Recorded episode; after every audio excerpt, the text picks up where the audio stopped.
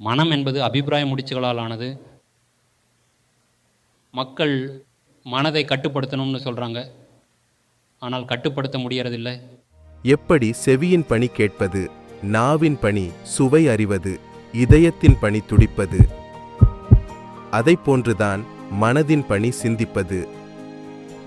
நம்மால் எப்படி நாவை சுவைப்பதை தடுக்க முடியாதோ? எப்படி நம்மால் இதய துடிப்பை தடுக்க முடியாதோ? அதைப் போன்றுதான் நாம் நம் மனது சிந்திப்பதை தடுக்க முடியாது. மனசை கட்டுப்படுத்துறதுனா என்ன? கட்டுப்படுத்துறது யார்? அகங்காரம். அகங்காரத்தோடு கட்டுப்படுத்த முயற்சி செஞ்சால்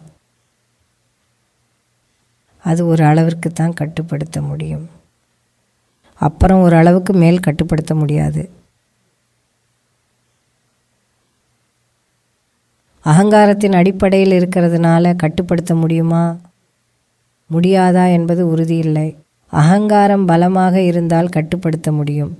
அகங்காரம் பலம் இழந்து விட்டாலோ அகங்காரம் பின்வாங்கி விட்டாலோ அகங்காரம் பாதிக்கப்பட்டாலோ மனதை கட்டுப்படுத்துவதையெல்லாம் உதறி தள்ளிடுவோம். மனசோர்வு ஏற்பட்டாலும் கட்டுப்படுத்துவதை விட்டுவிடுவோம்.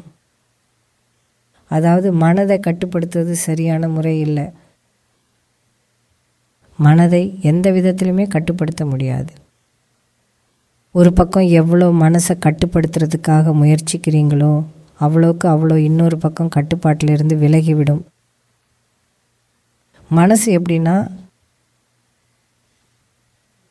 சர்க்கரை ரேஷன் கடையில் அளவாக தான் கிடைக்கும்னு இப்போது அரசு அறிவிச்சதுன்னா சர்க்கரையை நிறையா வாங்கி வச்சுக்கணும்னு யோசிக்க ஆரம்பிச்சிடுவோம். இதுவரைக்கும் ஒருபோதும் நம்ம யோசிச்சே இருக்க மாட்டோம். ஏன்னா வருஷம் பூரா நம்ம வீட்டு செலவுக்கு கோதுமை அரிசி சர்க்கரை மற்ற பொருளை எல்லாம் வாங்கி நம்ம வீட்டு ஸ்டோர் ரூமில் வச்சு இருக்கிறதுனால நம்ம அதை பற்றி சிந்திக்க வேண்டிய அவசியம் இருந்ததில்லை.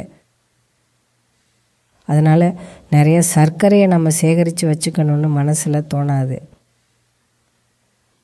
ஆனால் அதே சமயம் நாளையிலேருந்து சர்க்கரை கிடைக்காது அப்படியும் வாங்கணும்னா ரேஷனில் இல்லை அரசு கடைகளில் தான் கிடைக்கும் என்ற அறிவிப்பை கேட்டுட்டா போதும்.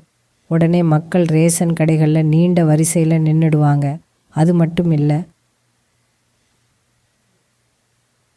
ஓ சர்க்கரை இப்போ கிடைக்குது. அதனால் நிறையா வாங்கி வச்சுக்கணும். ஒருவேளை ஒரு வருஷத்துக்கு அப்புறமும் கிடைக்கலன்னா என்ன செய்கிறது கிடைக்கும்னு என்ன நிச்சயம்? என்றெல்லாம் தோணும். மனசு எப்படின்னா எந்த அளவு நம்ம அதை கட்டுப்பாட்டில் இருக்கணும்னு சொல்கிறோமோ அந்த அளவு அது சீர்குலைஞ்சுடுது.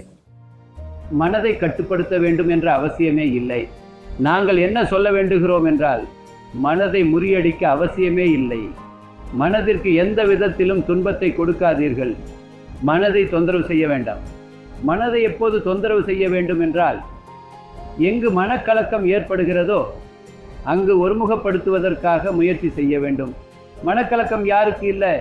எந்த ஒரு தொழிலாளிக்கும் மனக்கலக்கம் ஏற்படுவதில்லை. அவர் ஒருபோதும் மனதை ஒருமுகப்படுத்த வேண்டிய அவசியம் இல்லை.